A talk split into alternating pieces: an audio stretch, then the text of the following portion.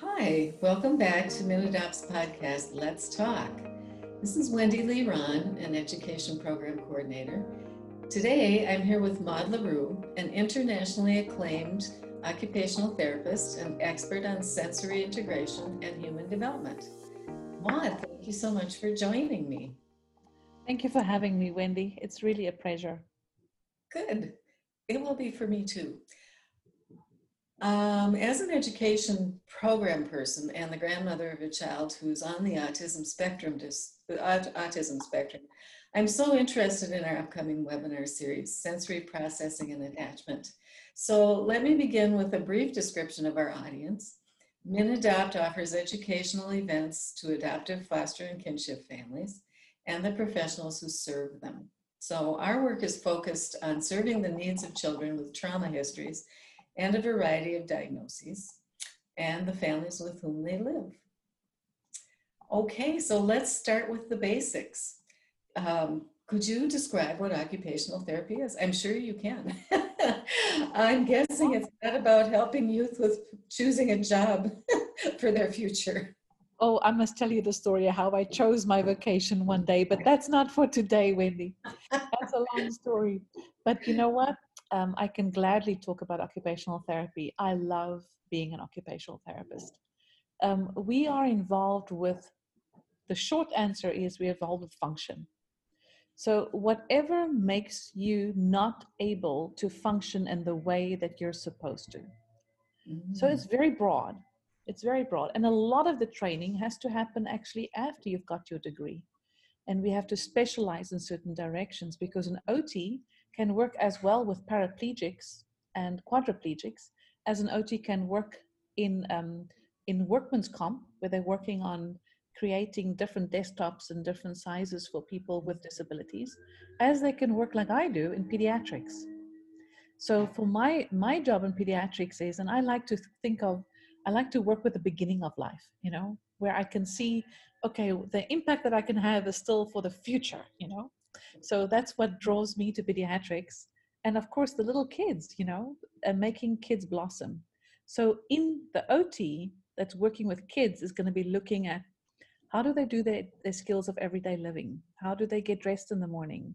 How do they get through their day? How do they manage their time? What are the executive functions like? How do they deal with their behaviors, their meltdowns?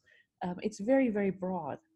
And then also how they do with the academics. I mean, why can certain kids not read? We will cover that in the fourth um, uh, webinar of our webinar series, the fourth section. Um, why do some kids not able to read? Why can some kids not have a much harder difficulty at math, right?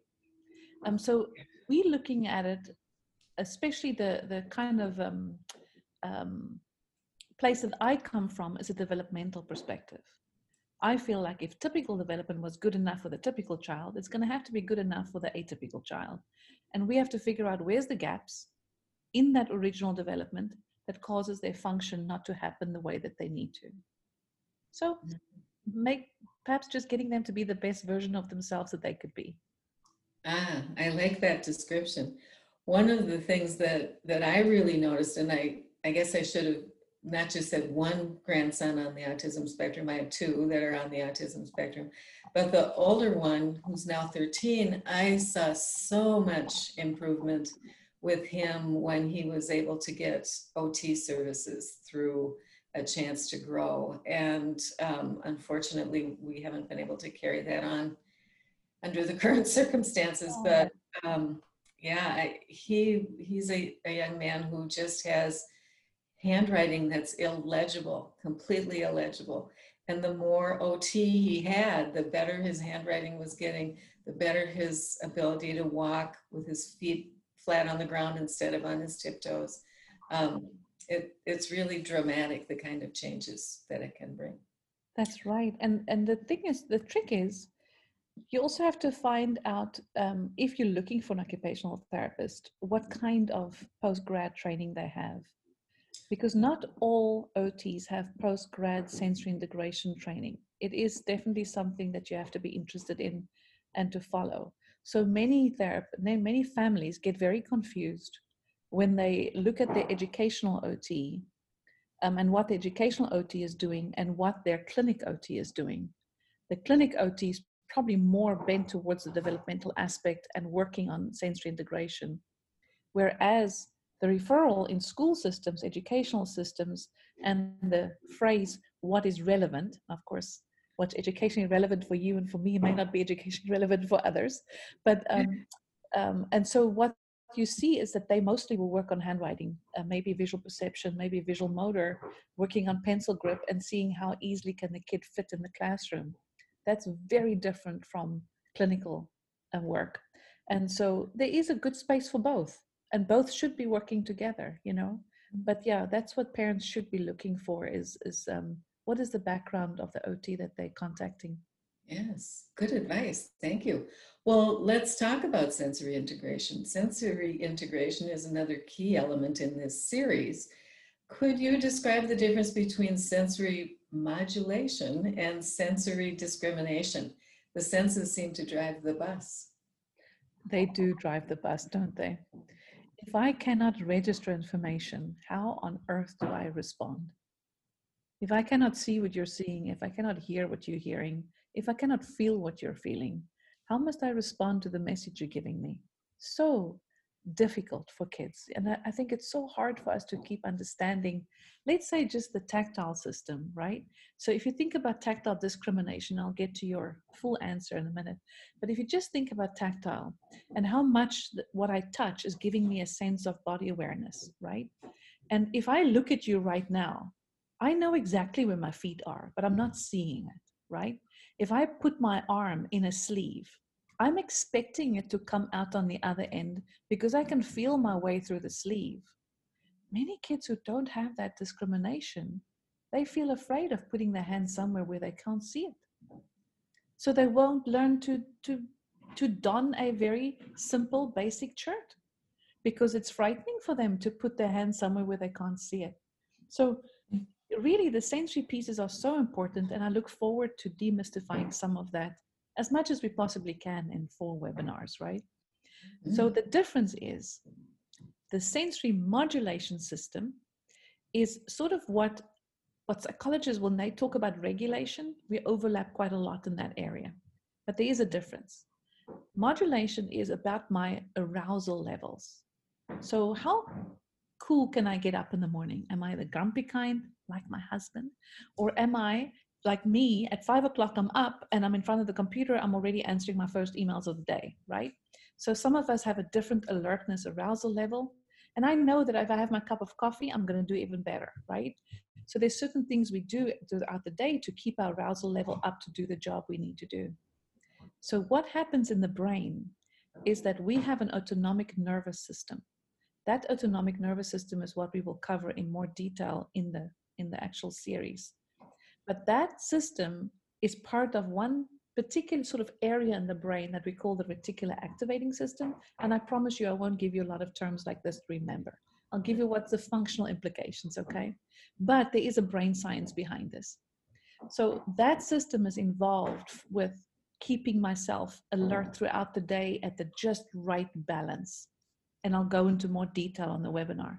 Now, discrimination as um, is more it's got a very big part to play in the same in the central nervous system. So when i touch a pencil when i touch my laptop my brain is immediately getting that that impact of what i touched. When i see something when i hear something. So my registration of my information that tells my body where i am in space and what i have to pay attention to and what my processing speed is that comes from discrimination so if I pick up this little piece of chocolate that I quickly ate before we started because um, I was running low on energy because I was going all day from one thing to the other. Um, you know, if I quickly do that, if I squeeze this chocolate too hard, it might break off on my hands or it might just disintegrate. And if I keep it in my hand the whole time that we're speaking, it might melt, right? So mm. that grading of what's happening to this object is what I do with discrimination. If the teacher speaks very softly, right? If she starts whispering, I'm picking up that something is happening in a very soft way and I can grade that information as to what that actually means. So my sensory systems are sort of how I get the information and how I push that information to my brain to be analyzed. And that's really the essence of discrimination. Causes a lot of other pieces along the way, but that's the essence of it. Nice. Thank you. Well, could you speak to how this series will inform and empower families? I'm going to keep it so practical. I'm going to give you a lot of ideas. Um, I will do as much, many ideas as I can in 90 minutes on each topic. And some topics I've overlapped. I've allowed some overlap in so that if you don't get your question answered in the first one, there's a chance to ask it again. Okay. Mm-hmm. But I do also have certain areas that I want to cover and make sure that everybody is good on that. And what I really am um, wanting to help parents understand is how to demystify behavior and how to look at behavior. It's so sad for me that we sometimes look at behavior as a negative word. In fact, you and I are behaving right now, Wendy. if we didn't behave right now, what on earth are we doing, right?